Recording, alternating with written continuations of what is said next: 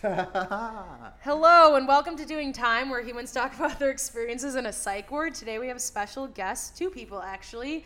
They run an amazing podcast about dating and relationships called Menage a Pod. Welcome, TJ and Jenna. Thank you. Thanks We're for excited having to be us. here. Yeah, you're welcome. How are you feeling? You okay? I'm great. He doesn't look okay, right? Yeah, I know. It, it happened in a in a, s- a lickety split, but Yeah. For the listeners, Um, he's literally sitting there like his face is red as a tomato and his hood's up and he's fidgety. Yeah. He knows he's going to be Would under you the like to leave? is the Yeah. question. are we Are you a holding flight risk? hostage? Yeah. I think a pattern for me is like running from confrontation, so let's get into that later. okay so first question i always ask if for listeners who don't know the podcast is how much time have you done whether that be therapy in a psych ward um, time that you've had in your life where you're like this sucks Hmm. um, so we can start with jenna Yeah, that was smart cuz mine mine will be fast. I've been in like therapy. i'm actually perfect so we can just move on Yeah, that I am not. I've That's been very in, on brand for us. Ah, jokes. I've been in therapy for for probably about seven years now, um, and a, couple different therapists because you know it was kind of hard to find one that I really really liked. Yeah.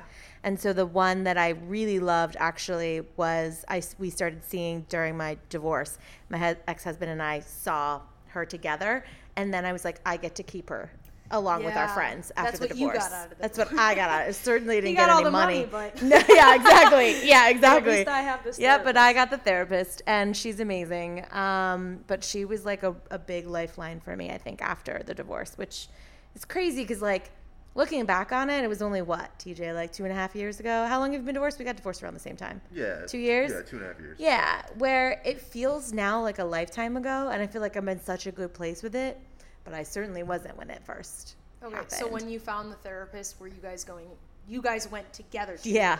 okay to try to save the marriage. right, right. But you weren't in therapy before then, right? I was. Oh, Um, okay. Yeah, I was, um, but different therapists. And so, Okay. can I say her name? I don't know. She's not going to listen to this. Rebecca is her name. How Um, dare you yeah. diminish my audience? sorry. Rebecca um, is my therapist now. And I had met her solely because we were seeking out couples counseling. So I had my own therapist before this, and then we met Rebecca for couples counseling. Oh yeah, because I feel like you can't go to your therapist like that you've seen for years. Because Yeah. it's like a buy. They're obviously going to be like, hundred percent. right. Duh. I would like to say that I was right through 90% of it. yeah. I'd literally like look at her. Regardless of the therapist. Yeah. I like now in our sessions, I look at her I'm like, hey, remember that time? And then I'll repeat the story and I'll be like, can we just admit that I was right there now, now that he's not in the room? She's like, I cannot say that, but yes. Right. That's what. Um, Yeah, yeah. I feel like that's what all therapists do because they're all human. yeah. You know, they all know. She's so great. She actually follows the podcast. Of course she does. She We're listens. great. Yeah, Wow. she's great. Yeah, she's really, really great. She so. wants to hear you talk more, which is that that's uh, the biggest compliment ever. I feel like my therapist after my session was like, "Woo, I need a drink for I sure." Well, she actually told me I was drinking too much, it, especially in the beginning of taping the podcast. Sure. I was always drunk, and so she was like, I would go in there and she'd be like, "So I listened to the episodes, and um, I think you might be drinking too much. Do we need to talk about this?" And I was like, "That's rude and judgy. just no content, just like you're slurring your words. That's yeah, it. that's all that's going on. We're like taking shots during it. It's Oh fine, my like whatever.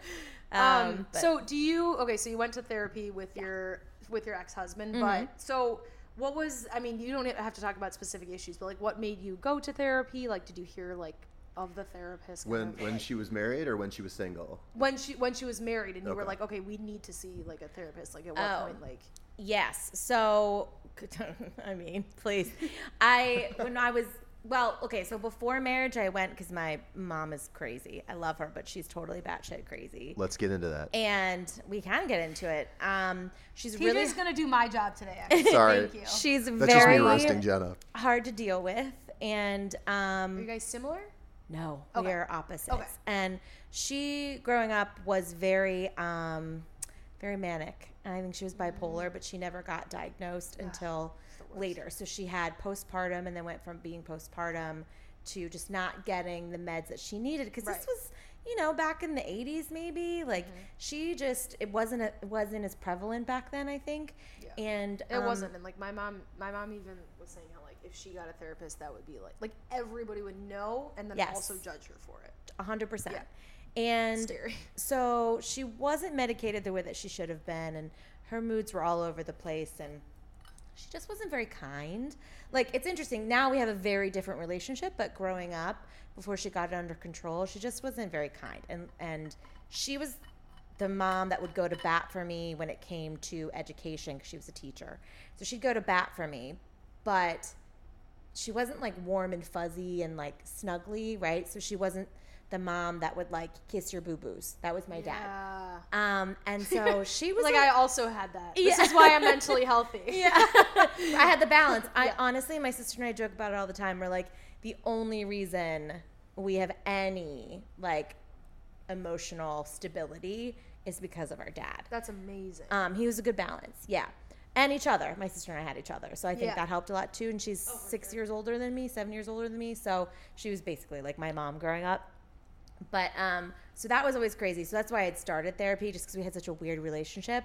And what I learned in therapy through my divorce with Mm-hmm. lovely Rebecca, it all comes back to your childhood, right? So anything that's like, you can always really pinpoint a trauma in your life or just things you've dealt with, right? Like in your childhood, is what manifests usually as an adult. It's like obviously it's stuff you haven't dealt with Mm-hmm. For or sure. whatever. Do you think like can I just ask a question? Because Yeah. I don't know like when people say childhood, like what is childhood? Like age range, like because I feel like there are certain things that affect me more since I've been older, my like middle school Sure. age, that were way. I don't remember before that. I, I Yeah. honestly, I honestly, and I've been reading a little bit about this lately, is that it's can it's variable honestly by the person because people obviously mature at different ages but Uh-huh. Right, you're still like you can ta- you can be impacted by formative traumas that are very like arresting in your d- development towards adulthood like Mm-hmm. late in your teens 17 18 i mean even tw- 22 23 like you're not fully formed as an adult at that point Right. and and traumas you face Even then now, yeah. yeah, for sure. Definitely like those are going to repeat themselves if you don't deal with them properly as you go forward. yeah. And as early as like if you read that attachment style book, since I think it's Oh, called oh, yeah. Attached. Yes. Um, it's as early as like a baby, right? You can be a young baby, like one, and it it forms sort of how you view the world. It's crazy how you can fuck up a child, which is what I think Right. is so scary. I also think that some of those things you don't remember come out in dreams too, like where 100%. you think of it and you're like, oh, something did happen to me. I just like really don't know. Yeah.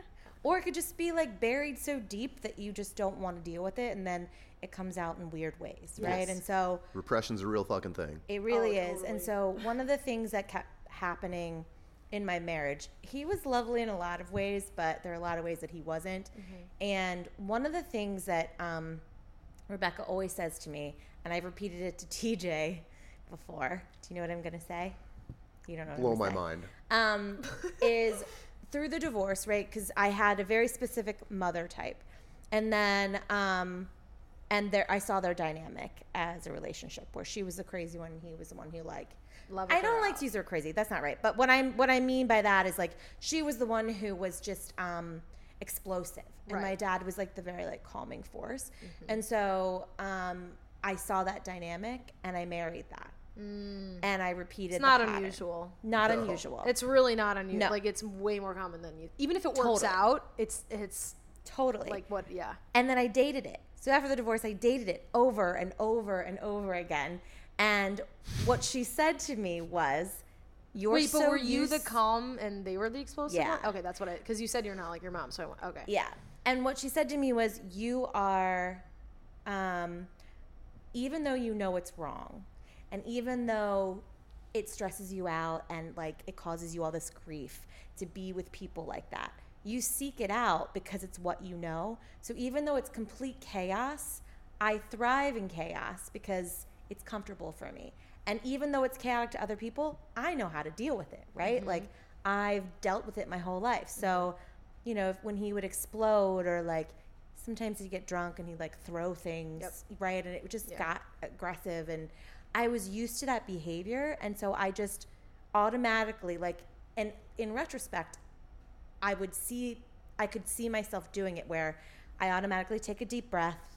I like get quiet and then I like try to like drop my voice a couple octaves so it's like soothing. And it's a weird I did it to you in the car. But it seems like it's inst- it. like it's instinctual. But it's instinctual where like I it's just like a weird thing No, that I I've know. And I a know a learned lot of people with mental health issues can relate to how they thrive in chaos, especially people who date like in abusive relation. Not saying your relationship is abusive, but even in abusive relationships, people like will say that they that's what they like because once it's calm, they're they like, well, know. what's there Oh. to do? What's my purpose? What am I doing?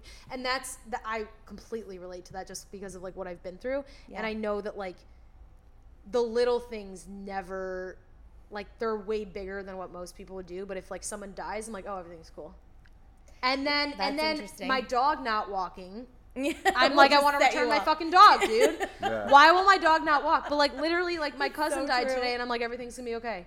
Like and it's i'm not saying that that's like you know but it's just it's like i am so used to not bad news but almost the proper way to deal with it because that's all i know. And then once you come to the little stuff you're like what Yeah. what what do you mean i have to walk my dog that doesn't walk like Yeah. it's just it it's brings up such a different type of anger versus like what you're used to is like oh i know how to deal with this this is normal Yeah, totally. And I think I had to retrain my brain to not be attracted to those people. So then you start to see the flags, the red flags, and the behavior patterns and things Yeah. like that. And then you start to, you know, weed them out faster. But I mean, I've been divorced now for like two and a half years, and I'm still trying to figure it out. Um, but I think I've got a more solid handle on it.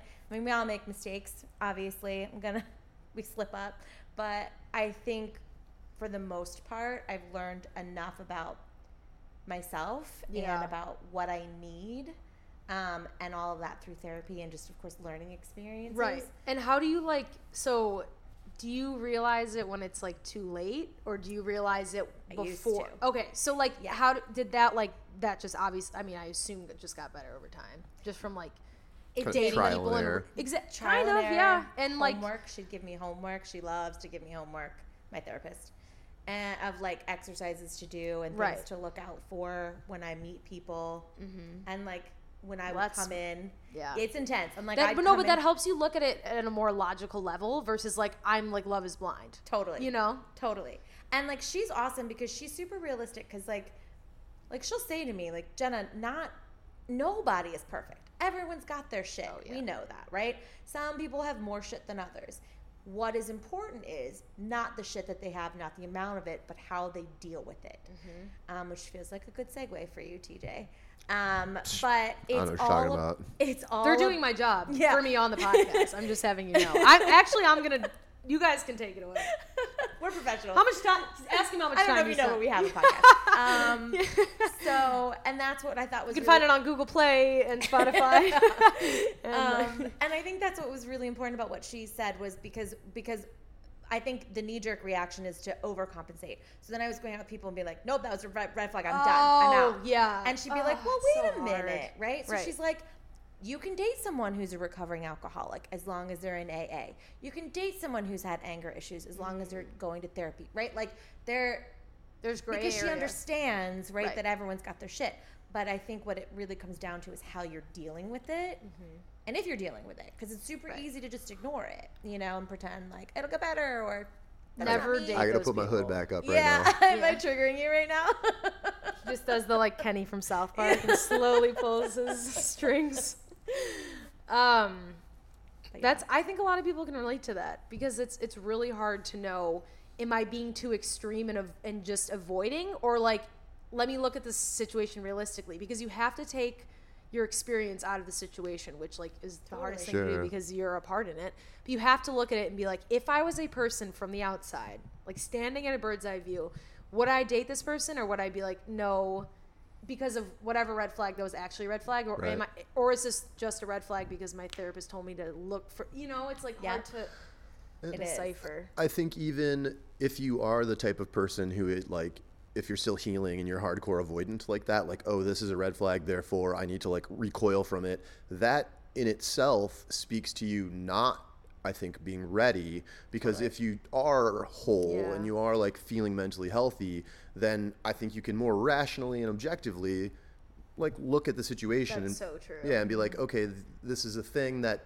I, I identify for the trigger or whatever that it is but now i have these coping mechanisms and i acknowledge it like we're all kind of fucked up this person's like doing their thing to be better so it's not the Yeah, worst and, thing in and I think every person who's gotten to the other side of mental health or like gotten through depression where they're mentally stable is that you're able to look back and be like, I wouldn't have made half those decisions if I was mentally healthy. Like there are so many things I would have been like, I would have been in a completely different. Oh my like God. Who knows where they would have been. sure. Kidding? I would have been out of my marriage in a year. I Yeah, wouldn't have even married him. I Can- wouldn't have yeah. just dated him for a year, and I would have been done. If I was like, able right now to just eliminate every bad decision that I ever made my entire life, my life would be this: me being born and then me walking in here to record this podcast today. The rest of it was all just like me fucking up. Hey, what about our You're podcast? great. Our podcast is great too. Okay, you should check you. it out, Menage Pod. Yeah, that's. Oh my god. He went into such just he went into such a podcasting voice. He goes menage a pod. His whole d- demeanor changed. Oh man, I just swapped out one of my nine different personalities. He's not kidding. ha ha ha ha ha ha. Um. Okay. So, going off of that, Mm-hmm. I wanted to ask, um, Mr. Deflectant, Mm-hmm. how much time have you done? Um, so actual Okay, amount of time I've spent very self-aware that I'm damaged and probably need therapy. I'd say that's like most of my adult life. Amount of time I've actually been in therapy. Eh, two, two years maybe. Like Okay. maybe directly in the aftermath of my divorce as well. It wasn't like a particularly horrible divorce, but I have a like a ton of like childhood trauma and like crazy shit from my youth that I I always felt like as someone who is like I feel like I'm an intelligent guy. I like have done a lot of research. I I but I realize there's a difference between like being aware of your problems and actually like Right. doing anything to like tang like Change it. actually change it. Yeah. Yeah. And so I went to therapy for like two years, and it was super good. I you remember. after your divorce? Yeah, and it was funny. I remember my first uh, my first appointment, the therapist. I was like, I remember telling friends and just being like, "Yeah, I'm gonna do this because it's like I feel like the right thing to do, but I don't know that I'm gonna get anything from it because like I'm self-aware. I'm not repressing anything. Like I know all this shit that happened. Like I'm good. Yeah. You're in charge of you. Yeah. Oh, yeah. Very much in charge of me, in charge of the whirlwind that is me. So I go into my first therapy appointment, and we pushed it like the full hour. It was basically like within 30 seconds, I was in tears. By like minute three, she by like minute three, she was crying. We both cried like the entire way through, and then she was just Oh like. God. Can I have your phone number? Because I'm very concerned about you. Like, do you have a cell phone number? Oh, so And she I'm like, was like, yeah, oh yeah. it was bad. She was like, yeah. this dude needs some work. It was an al- well, no, it was just like you know, they, there's certain protocols that they need to take. where it's like, Sure. this is past. This is past the level She of sending like, him home. I'm not sure Yeah. about Yeah. this guy if I'm going to see him again. Yeah. Yeah. It, it was honestly. Let's just get his phone number so we feel we did the right thing. Maybe she wanted to like drunk text you. You don't know. She was older. I don't think Oh. she was. don't I don't think she was trying to come for the D. I think she was like, "Don't Oh. kill yourself, buddy." All right. My option was nicer, but okay. For sure. We're not here to be nice. We're here to be real. It could be both. Okay. All right. All right. Can we? I think so. Yeah. but mm, really, um, yeah. So your therapist you saw after your divorce for Yeah. for two years because you were like, but so what? Okay, so you went in with that like, oh, I got this, and then you broke down because you were like, oh no, I really need like, did, what question triggered you? Well, Was I think. question? Yeah. So like, I mean, you know, you've been to therapy, and the Yeah. standard, like, they almost always are like, you know, let's start at the beginning. Like, you you were born. Here we are. Tell me about your childhood. And I had talked to like some friends and like maybe like two or three romantic relationships in my life, like knew the depth of like shit I dealt with as a kid, and it was never like, so I felt like okay with it, but it never felt fucked up until like I told this lady and like saw how she reacted to it, and then I was like, oh yeah, this was like fucked always up. takes somebody else. Yeah, Yeah. for sure. And I, I actually, it's funny because even like after I left therapy, one of my best friends, my friend Robin, she's totally cool with me saying this. Um, I would like tell her stories because she's definitely like in the circle of a small handful of people, and now most of the people listening to your podcast who know this shit. Um, and I would tell like we'd have like these deep emotional conversations, usually springing from like us talking about our shared therapy experience, and I'd like tell her stories, and she'd like cry, and I'd be like, "Is it that bad?" And she'd be like, "Yes, it's that bad." Like, y- you poor fucking dude. And and so I was always like, and I think, and that was literally just in the last like two or three years. So But you you always end up calming them down. yeah, oh for sure. Like, oh wait, no, it's fine, and they're like they're like more fucked up about it than you were. Oh, and, and making yourself, and even like, and if you have that sort of background and you make yourself vulnerable to people you date, it's like, I'm I'm definitely like making it more a priority as I get older. And I was in like a really meaningful relation to me like recently, and pretty early on in that, um, I like she had come to visit me in the burbs one night. It was like I that's like a big deal. Like I generally like I Are you date. crying it? Can you see? I can't see if he's crying. No, I'm good. Oh, okay. I'm like I date primarily in the city. For context. yeah, yeah. I, I date primarily in the city. Um, so I don't ever ask like women to come out to the burbs by me. Like I just don't do it. Like it's like why would they want to? The burbs suck. Fuck it. Fair question. And this girl like was went out of her way to like come down and see me. And uh, that day we spent like the whole day together, and we we definitely like talked about trauma. And I like made myself vulnerable in a way that I've literally maybe only done like twice in my life. And it felt like it was like the most fucked up feeling in the world and her behavior in the first like week although it wasn't really different in my like crazy person head i was like oh she's recoiling. Like i just like i laid it all out on the line for this woman that i clearly care about and she thinks i am a fucking lunatic.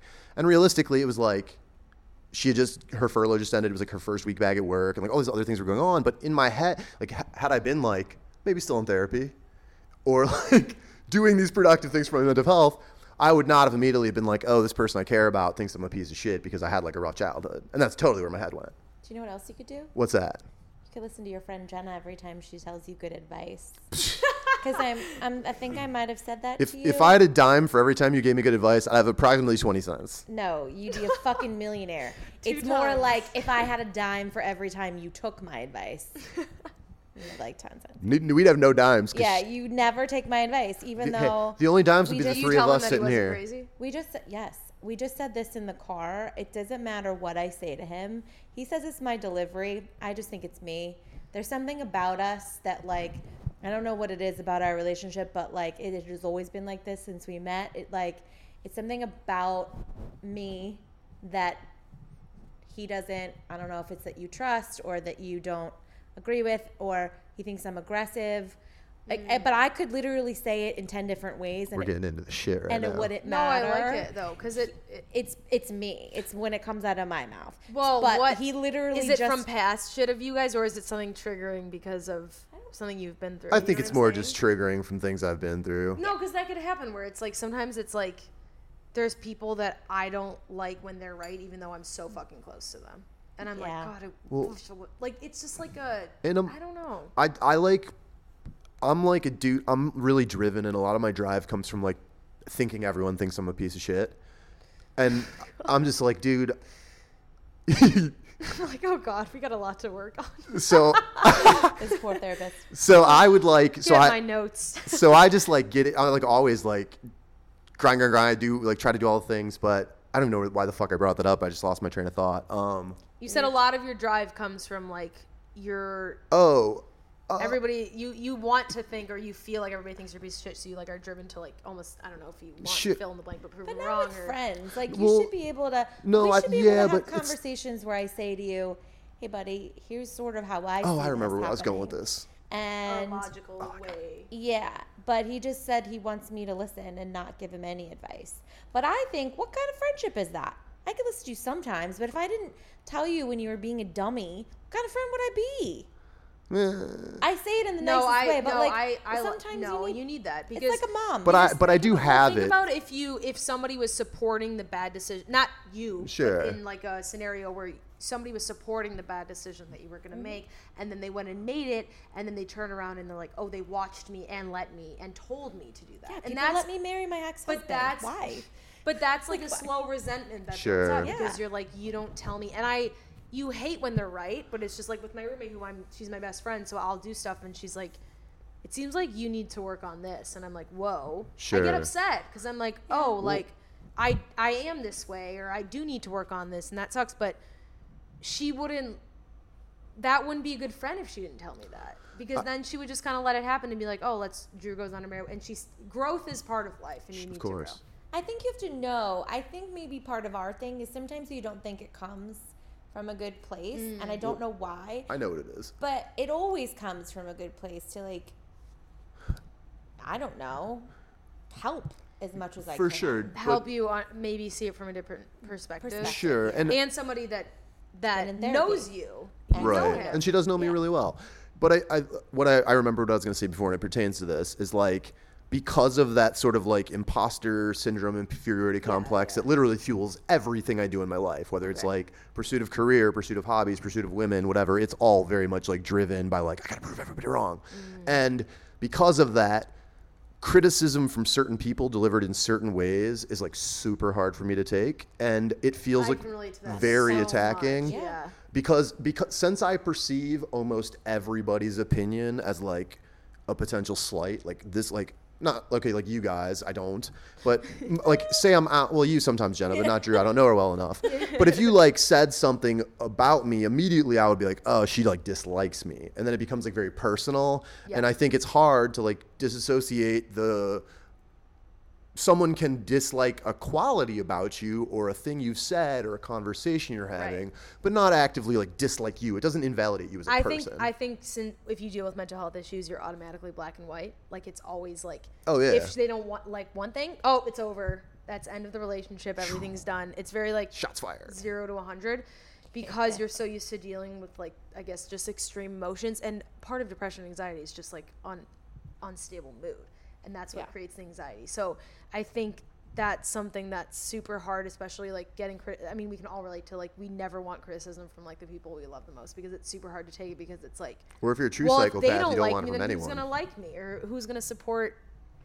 Well, see, I think a lot of this know. comes down to we talk about it a lot on the podcast, but like self love, Mm-hmm. like being comfortable in who you are and how you feel, So hard. and your emotions. It's so hard, and it takes so much work. And I don't want to tell everyone how old I am, but I'm in my 30s, and it took me into my 30s for me to understand how to do it. And honestly, when I learned the most lessons was after the divorce because I think I kind of became stagnant in this fucked up relationship and I just sort of like you kind of go numb. You just Yeah. get through your days. Right, right, right. And then afterwards it was like mm, I, I had to live with it and I had to sit in those feelings and I had to have those panic attacks on my kitchen floor and I had to like not I like didn't sleep for like 4 days in a row because I just couldn't. Yeah, it was a mess. But but you have to allow yourself to go there i think in order to get to like Yes. this place of loving who you are being comfortable who you are being okay with feeling those feelings but also being able to pull yourself out. And i think sometimes that self-love will help with an imposter syndrome or like worrying about what people think about you. Or you know we talk about it in terms of dating a lot on the podcast because it's like if you get rejected it's like fuck you you're lost. I'm moving on or you just weren't the person for me that's totally fine and it's a healthy way to look at it instead of internalizing it and getting Totally, sad totally. right And that's that's like That would be it's so really- great to it be able to do that, right? It takes a lot of work because it hard. always it always starts with you. There's no amount of running away or moving and it's like wherever and it's the cheesiest saying but it's like wherever you go there you are and it's Yep. it's it's so true and like yeah you know running away could help temporarily but in the long term it's it's it's not going to help and it's super hard for people to uh, i guess unpack any type of like repressed emotion like that or like trying to chase and stuff like that. Um i think even like part of the stuff that i deal with personally is more just like i don't really feel like i even know myself if that makes sense. Like i and i've never really talked about this but i just feel like i don't i feel like i just do things because i'm told that that's what Sure. How old are you? 23 Oh my gosh, you have so much time. I know. At 23, I didn't know shit, and I was just out partying all the time, having all the sex and drinking all the booze. like it was destructive behavior times Yeah. 10, or maybe not because I was 23, No, and but that's, what you do in your it- 20s, Everybody right? does something different, but it's just like for me, I feel like You've got time. it's hard for me to get through stuff because Sure. people say stuff about me like you're this or you're smart or you're this, and I'm like, well, I just do that. That doesn't mean I feel like an imposter, and I that's why I relate to you on that. Where like I don't feel like any of the decisions I make are genuine. They're because it's like I feel like I'm living in like a script, like an acting. You are because you're Sure, well- 23. Yeah, and it's just like it's yeah. I, I think that one of the things with mental health is like you, you saying this is how the, its effect on identity. Mm-hmm. Like, Yeah. not only like you said, you don't feel like you necessarily know who you are. You act in a way that you're just like acting that way because that's the way you're supposed to act, not necessarily Yeah. because it's like an authentic thing. Mm-hmm.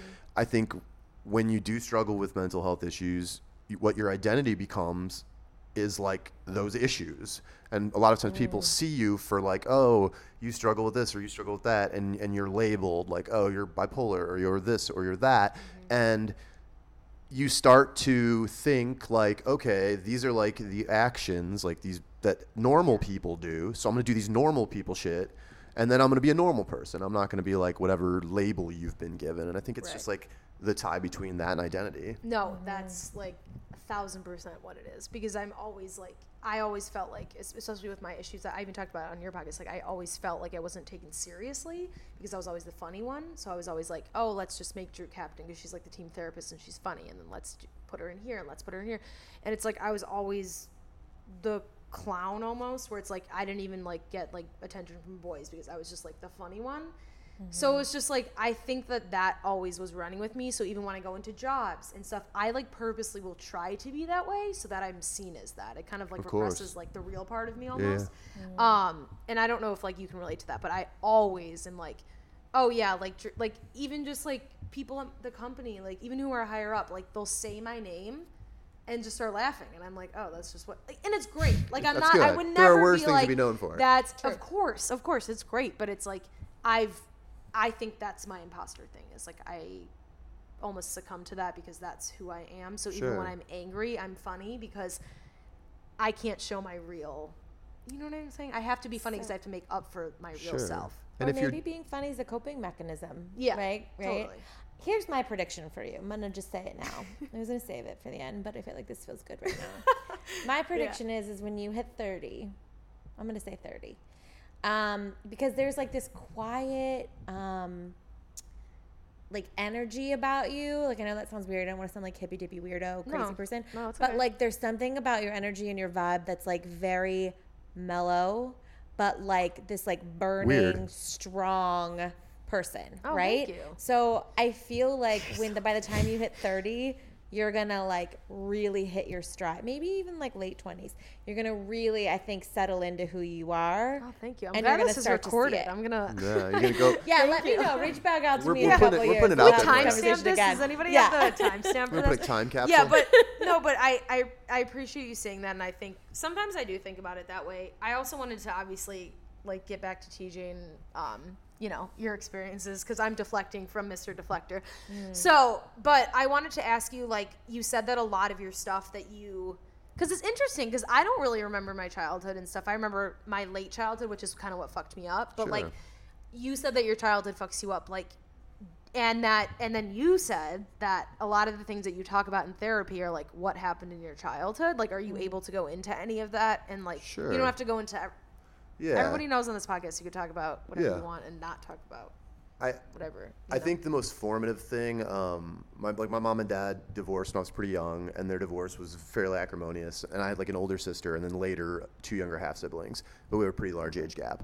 Um, my mom, after my mom and dad separated, she was an alcoholic, and she had like a ton of terrible behaviors, and she was like uh, always knew men and every dude that came my were around like by then my sister was like 12 or 13 i was still like 7 or 8 and every dude that came around like part of their all their ploy was to like oh get in with the kid. And so these dudes would like every guy that came around would try to act like my like my dad like the minute they came over. And it was always like awkward and weird. Yeah. and when people eventually when there was a more a more prominent recurring character, a guy who my mom eventually married. He was like a super abusive dude, alcoholic, cocaine addict. Used to like literally like beat the shit out of us all the time. and this went on for kind of a long time. And then the culmination of that, when I was like, how old were you when they were married um, or together well, they started dating when I think I was like 11. okay so you like remember it Oh, because you know for sometimes it happens when you're sure. younger and for it's suppressed sure. but Oh, and he was like, dude, he was like the worst human being ever. Um, yeah, they they started dating when I was like 11. I think I got married around the time I was like 13, and then the when I was worst year. 15, 13 regardless of anything in your life Mm-hmm. 13 is oh yeah, it's it's Nightmare. formative time, and Yeah. he eventually like my when I was like 15. So there's like a couple things. I mean, I'll go I'll go back and talk about whatever, but. At, by 15, my mom, uh, we were like struggling. We were definitely like a very low income household. Okay. And she was like, Yeah, you know, I'm going to send you to stay at this friend's house in Naperville. we're like, I need to find a new place for us to live. And while I was in Naperville, like three or four days later, the friend she was supposed to be staying with, like, called my older sister crying. And my sister was like on her own by then. She had got married at a young age.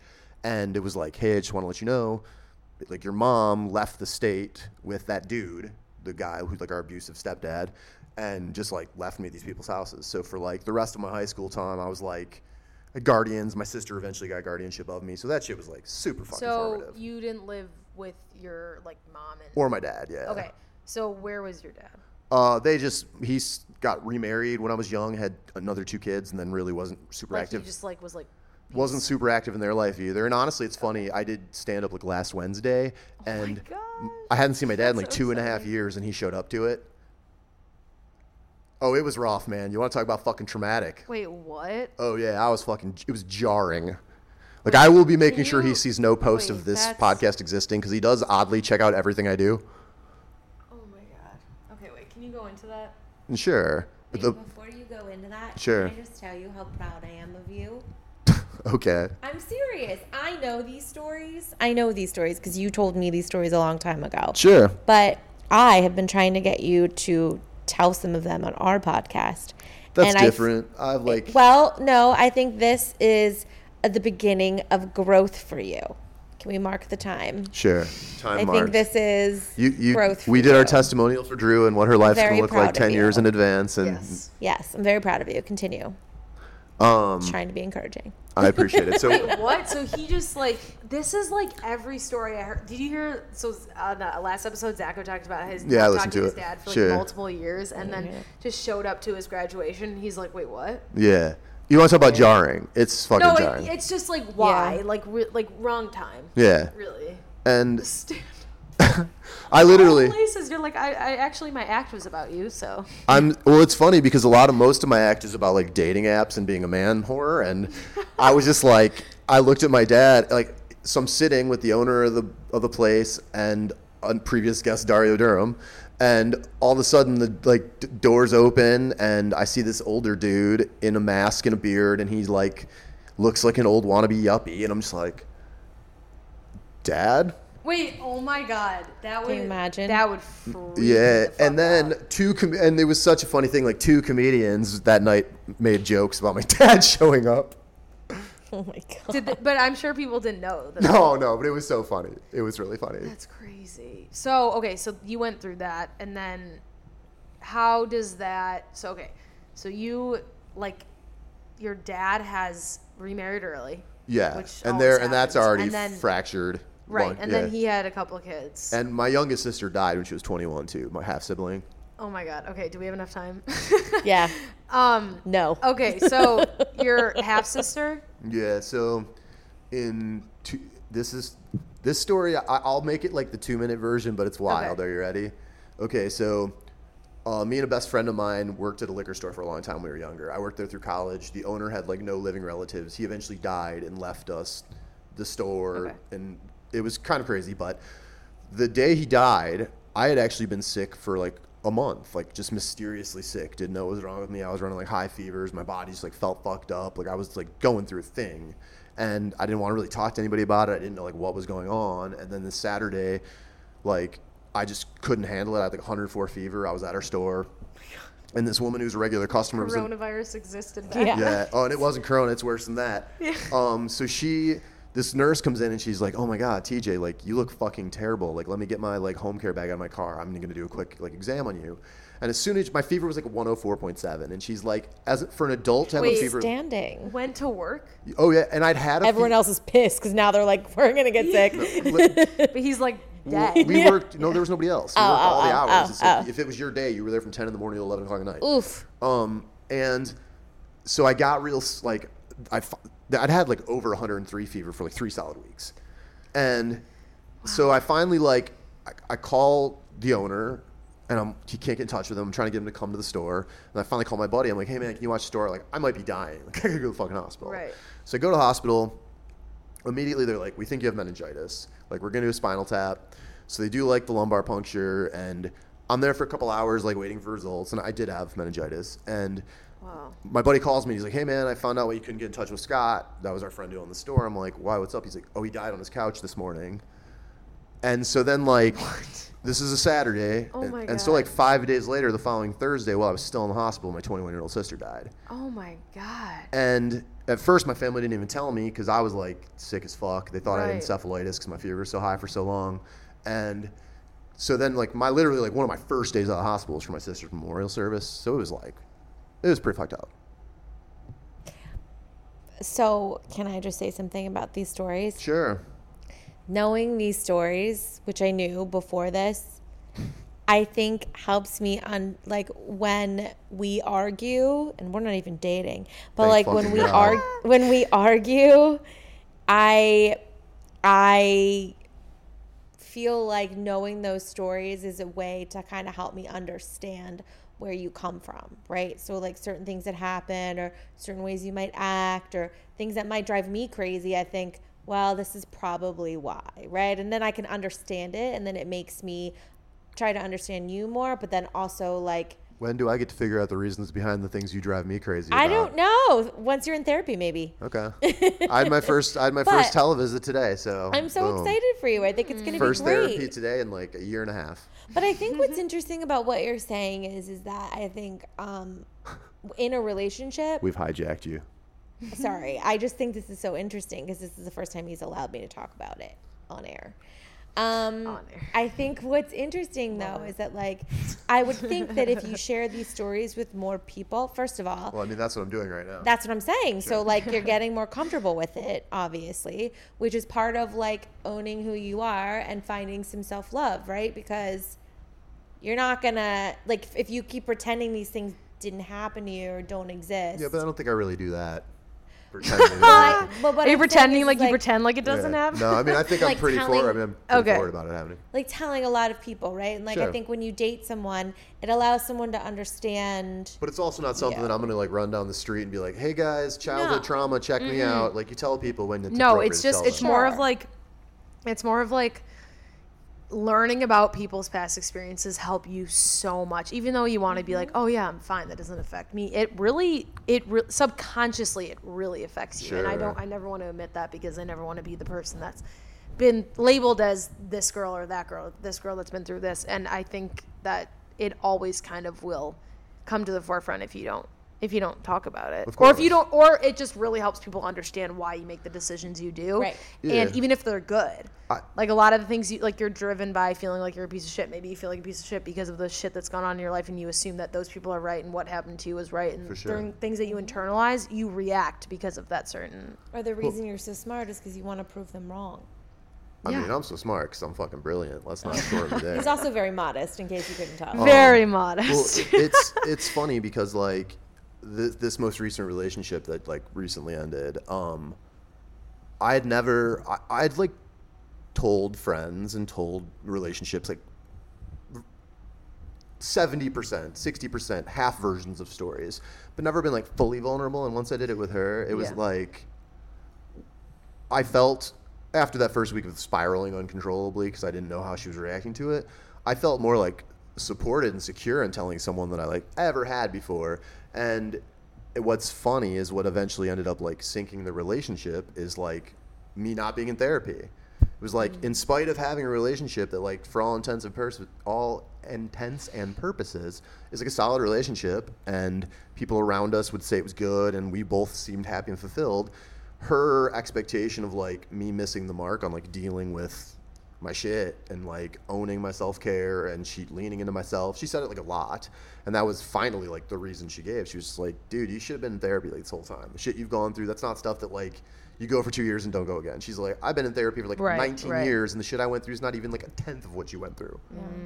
that um your girlfriend and you kind of ended things Yeah. just because Because you probably she- needed I needed she, she some more time Yeah, she just said that like the types of therapy, the like substantive change that you need to make, that's not stuff that can like happen. And she's like, and I think for people who I'm close with, whether that's like romantically or people that I'm friends with, like I think a lot of them would be like, yeah, sure, he could benefit from therapy, but most of them would also say that I'm like nice and a loyal friend, and that I have like good qualities. Right, And from right, her right. point of view, it was like not that I was lacking in any of those other ways. It was purely just that she perceived my like lack of self care as something that was like for her, for her to be bought in, she wanted to know that I was bought into myself, and she didn't feel like that was the case.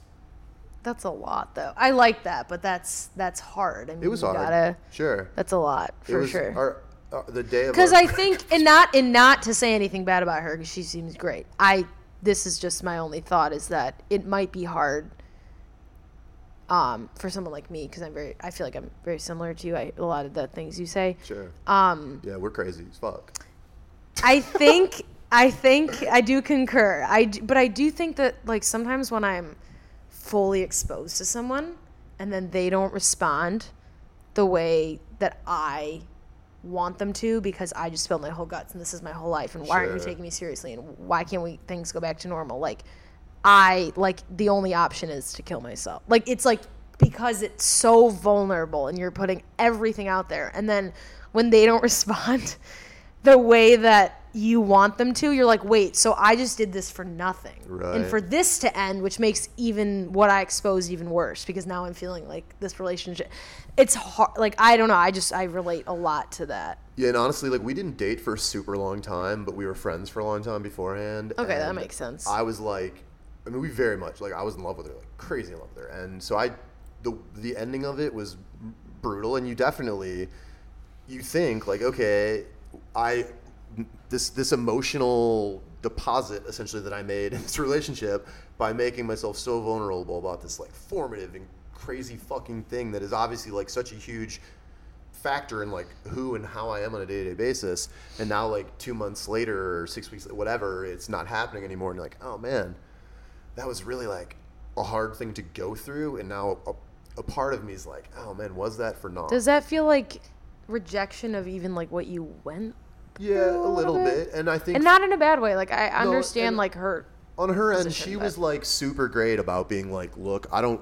One of our last conversations, she talked at length about like being so like I want you to know that the things you told me, like th- none of that has anything to do with this. And she like literally Mm-hmm. like line by line, like why those weren't things that were impacting her. Mm-hmm. And so I was like, well, thank you for that. It helped a little bit.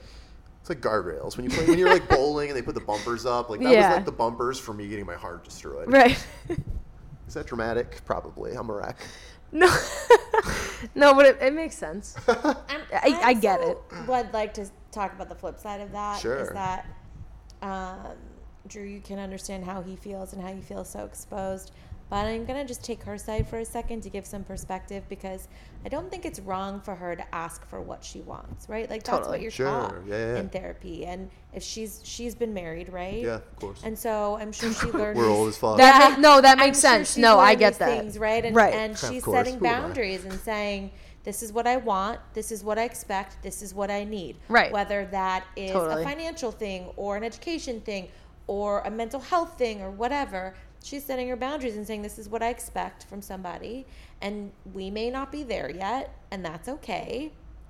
But this is what I want." But it also, but in, in the positive note, it also goes back to what we were talking about before, where it's like if a good friend would tell you if like there's something that needs to be done, or like this is what you don't want to hear, and it sounds like she's doing that for you a little bit. For sure. You know, think in just a little bit, yeah. Yeah, I think in the end this is going to be good for you.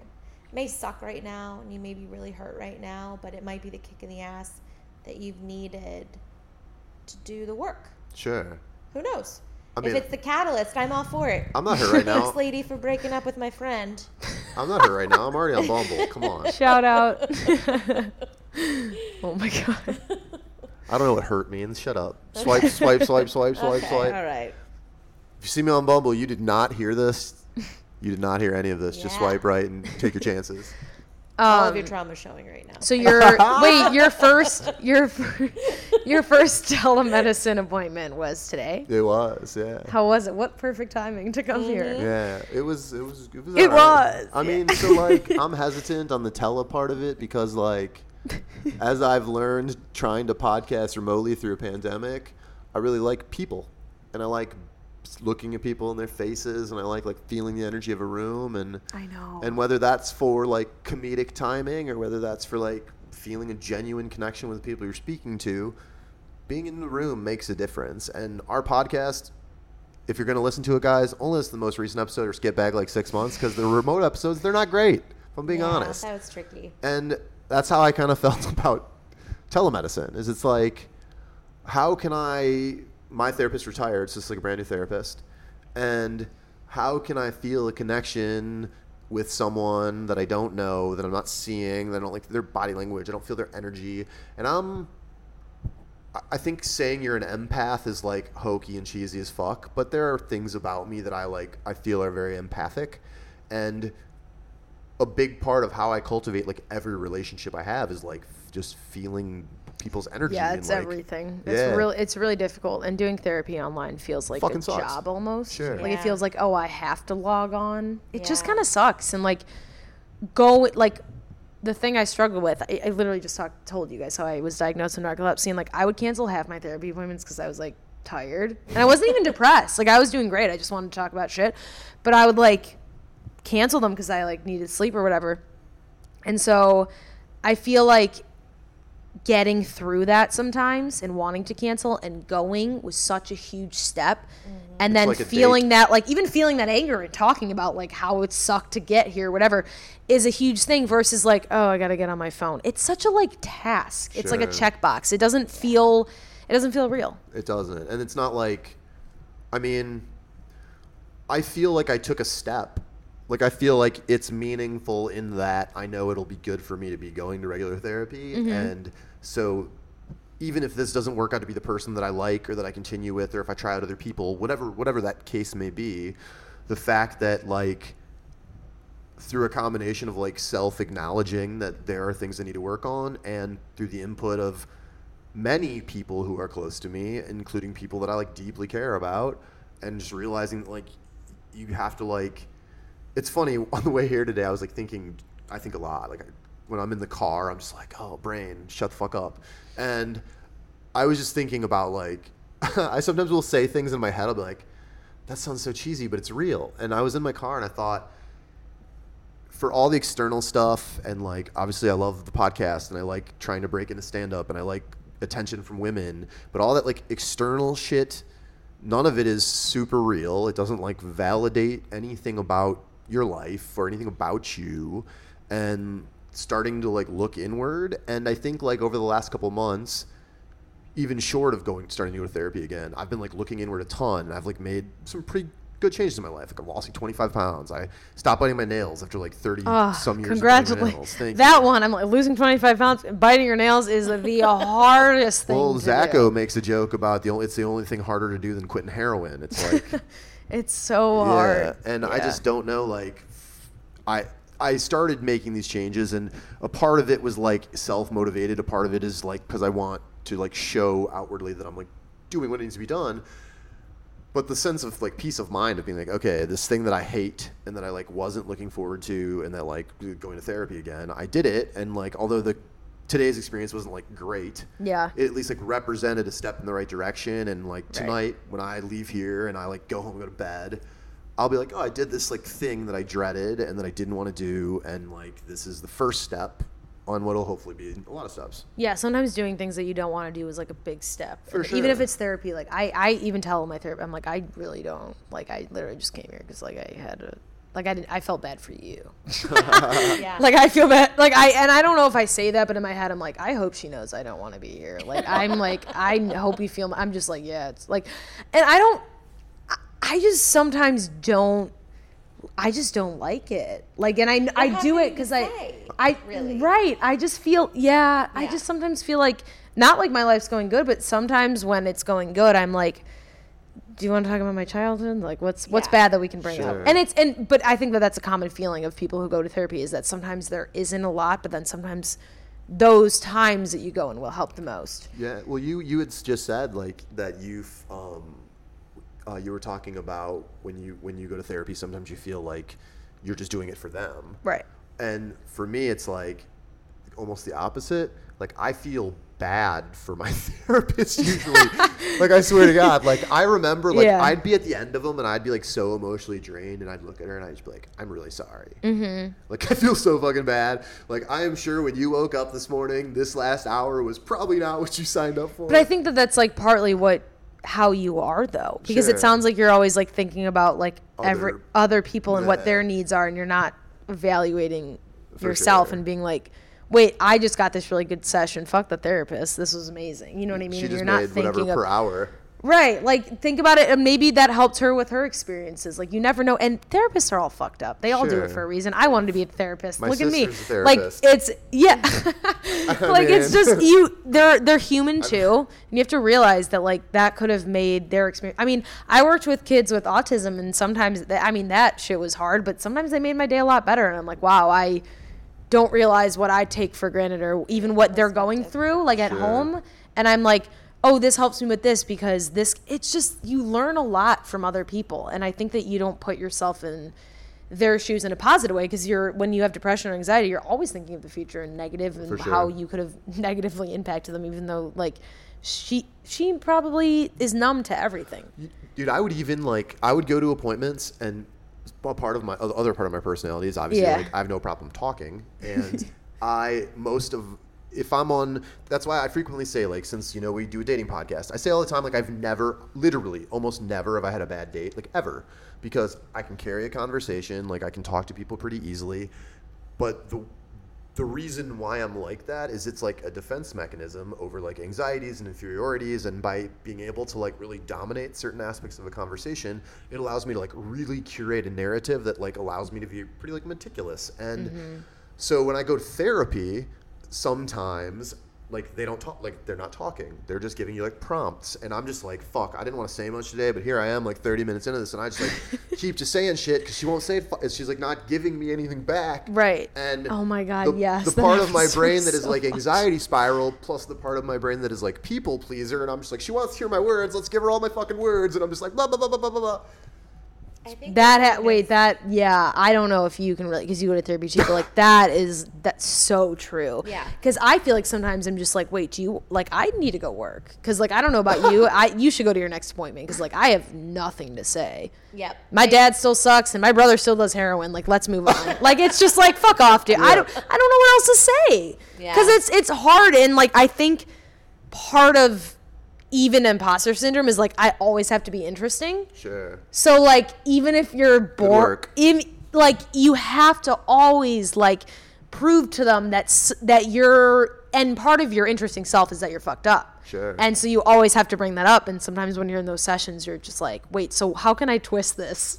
so I seem like I'm going like I'm strong and going through something when it could be just like whatever. Or I'll bring up something that like I'm like, "Yeah, it's like whatever." Like I I recently got hit by a car and like by on my yeah, I, I didn't say anything. but I, no, no, I'm fine. But like, I'll bring up shit like that where like we'll be like ten minutes into our session. I'm like, well, yeah, like yesterday I got hit by a car, and she's like, what? like sometimes I feel like I do, obviously I don't do that on purpose, but sometimes I say it so nonchalant so that like I feel like they're okay. And that I'm still interesting because I'm strong enough to get through that and not act like it's a big deal. Does that make Sure. sense? It Totally does. makes sense. Okay, because mean- because like because I I mentioned it and I was like, wait, I should have like probably mentioned that in the beginning, but I also said it later because I wanted her to get through her thing.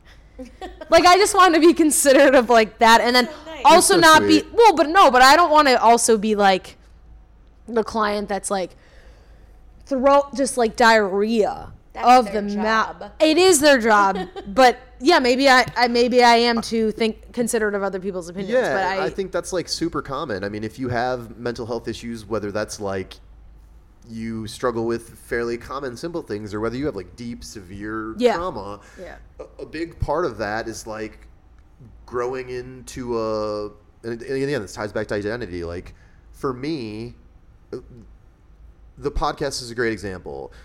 The way you know me, you're gonna know me different, and like as someone who's like struggled with mental illness, it's like you have to be very careful that you literally don't become like five separate people. It's like there's like podcast TJ, there's like dating TJ, there's like work TJ, there's like whatever, and there's I think all of us have some aspect of that. yes, yes, so like, many different identities. Yeah, for sure. but a lot of that comes from wanting to be everything to everyone, wanting to Yeah. like please everyone, wanting to like fill literally, literally feeling responsible for like the happiness and enjoyment of like all of the people you're Even your therapist. all the fucking time.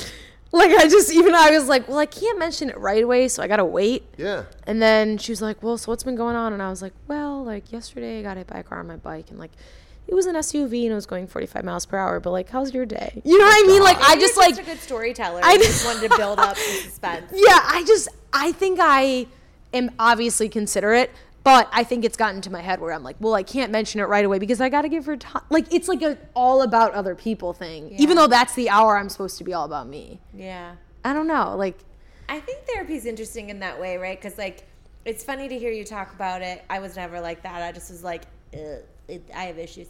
And then even when I would go in and not have issues, she would somehow I'd be like, I have nothing to say to you today, and she'd be like, Okay, what's me about your weekend, and then I'd start talking about my weekend, and then it would like spiral. And I would you'd get to a trigger get into something. Right, yeah. right. And I'd be like, "Oh, I see what you did there." but the problem with therapy are when, is when people think that they're too smart for it.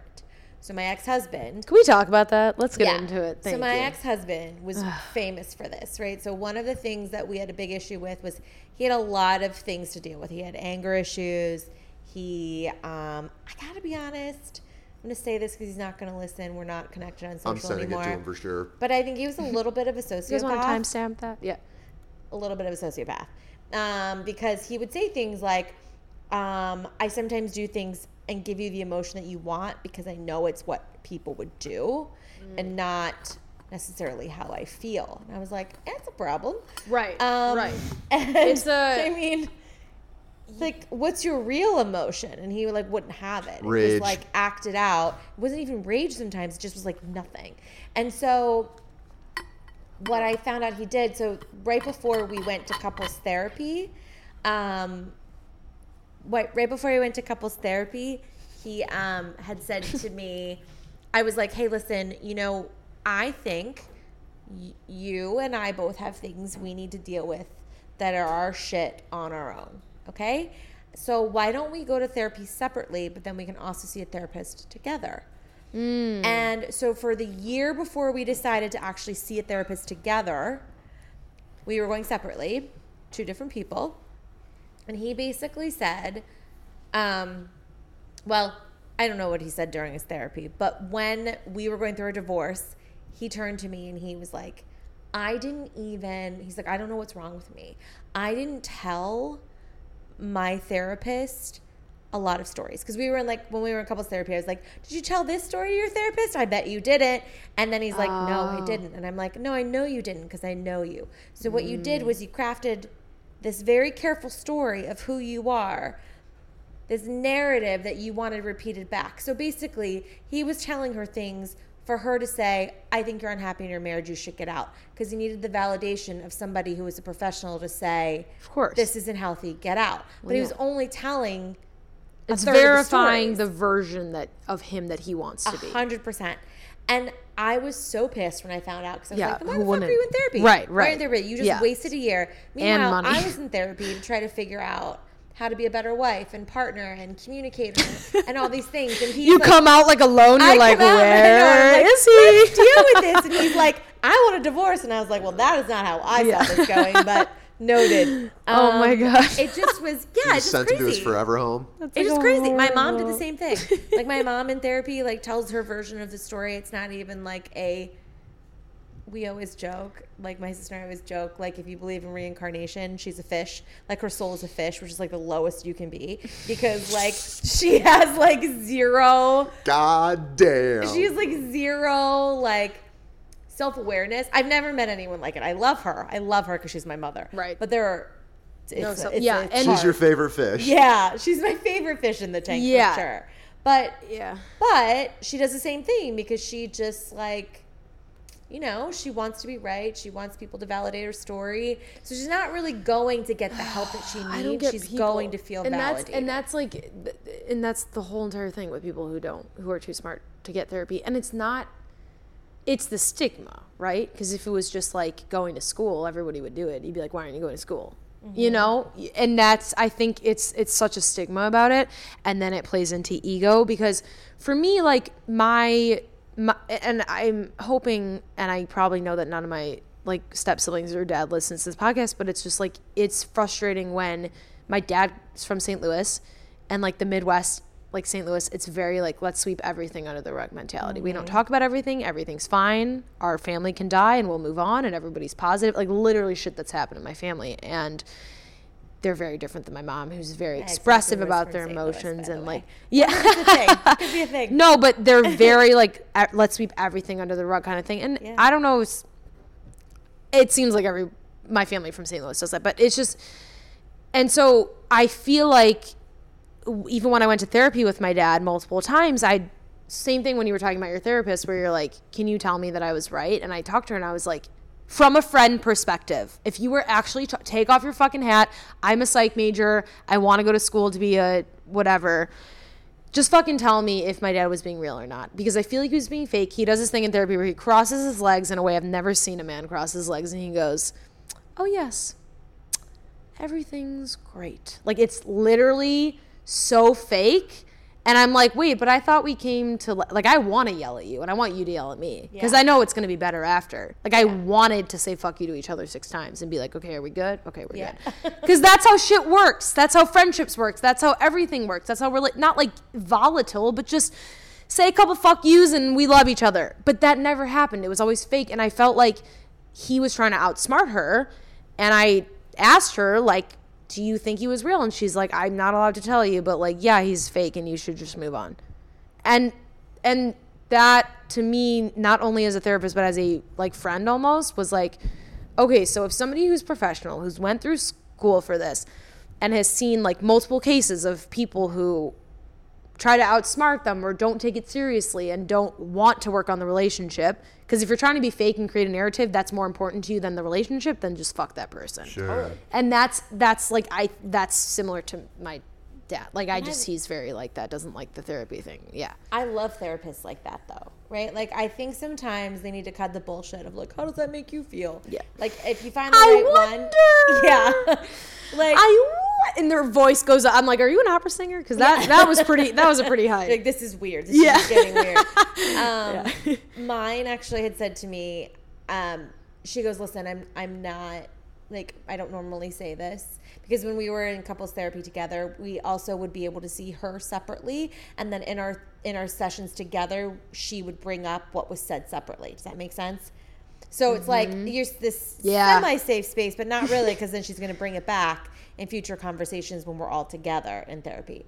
But one thing she had said to me, which she did not bring up in group therapy, although I think she would have, um, was basic because I brought it up to him first, which was she looked at me one day and she goes, I'm just going to level with you. I think you need out of this relationship.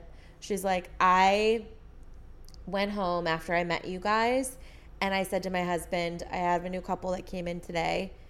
She really wants to work on it. He's so checked out of it and she just doesn't see it yet.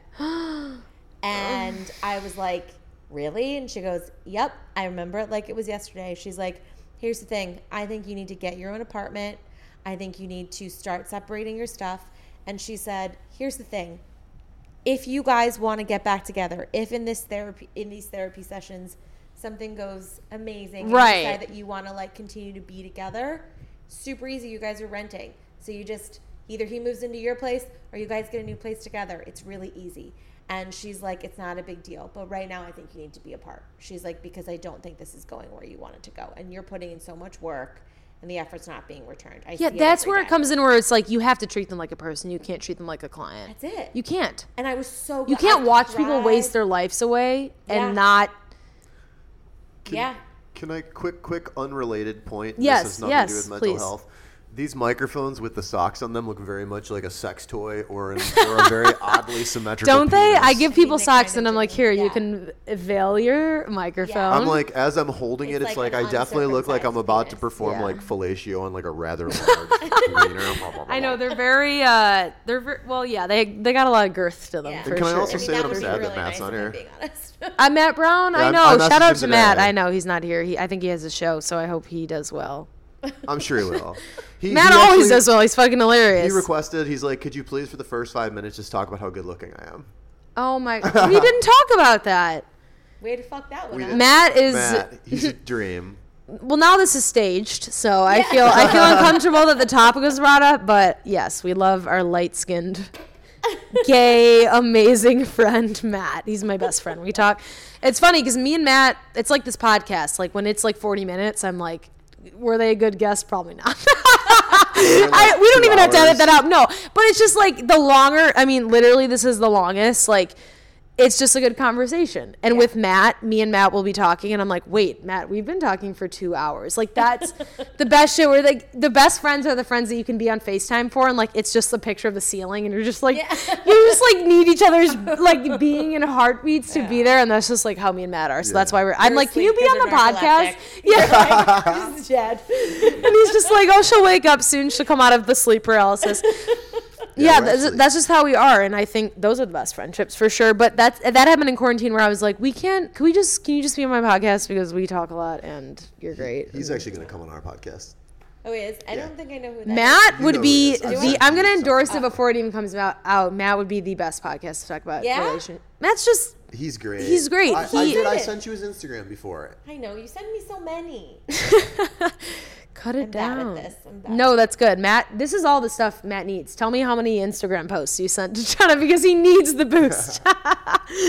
he loves that shit. He's like, please keep talking about me.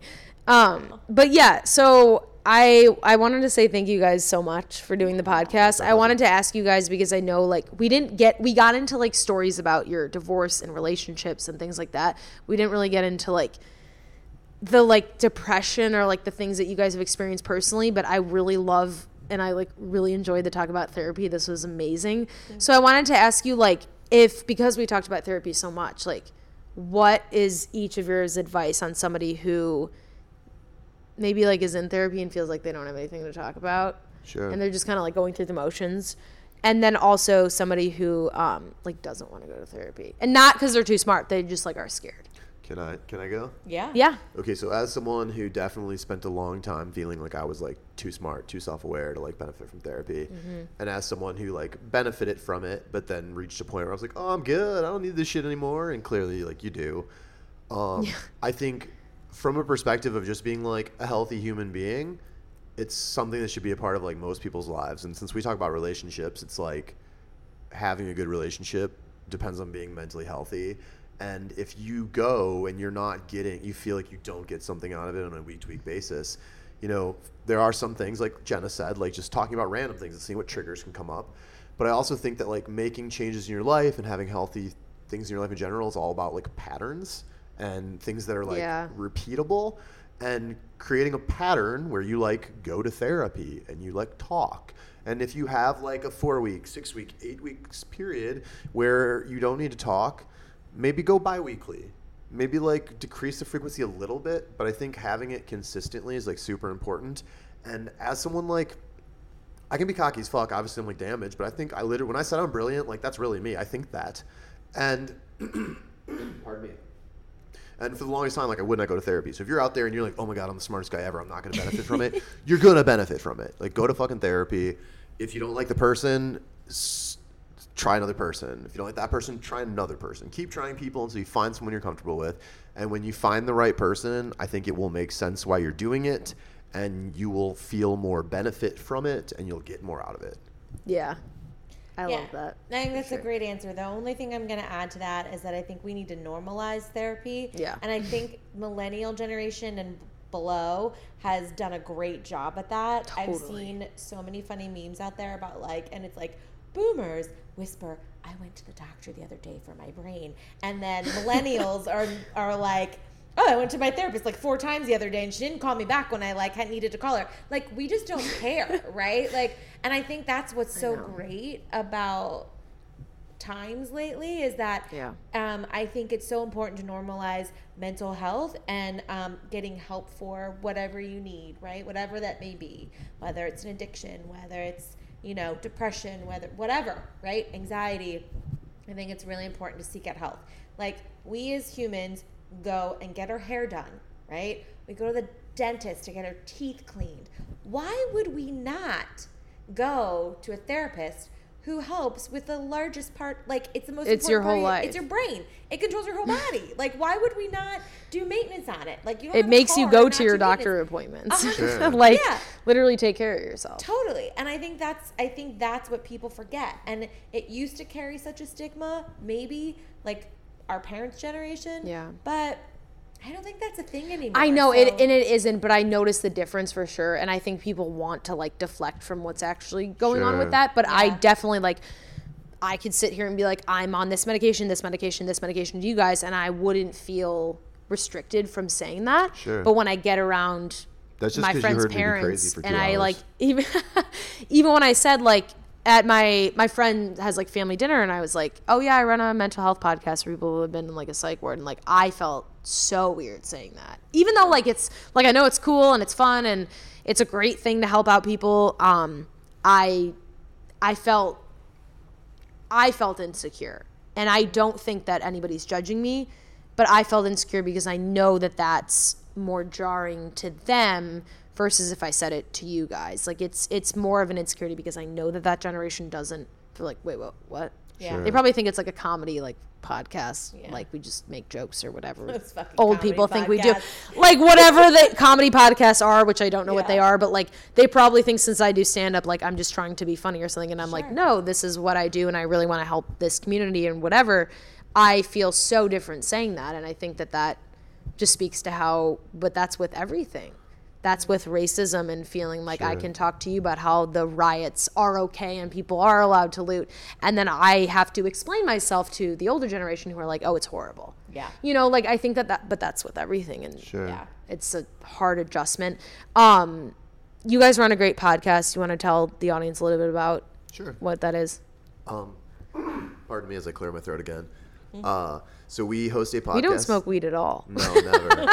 Um, Nobody never, ever never. smokes weed, and it doesn't help with mental health. And I do not support the legalization of weed. My, the, the cadence of my voice has not dramatically gotten slow over the time we've recorded, but so now here comes broadcast voice. So we have a podcast called Menage a Pod. It is a comedy podcast about sex, dating, and relationships. Jenna and myself, we actually met on Bumble, which is kind of our funny little angle. yes, So we didn't mention that. Yeah, we- we even though on we talked about your guys' tension for 20 minutes.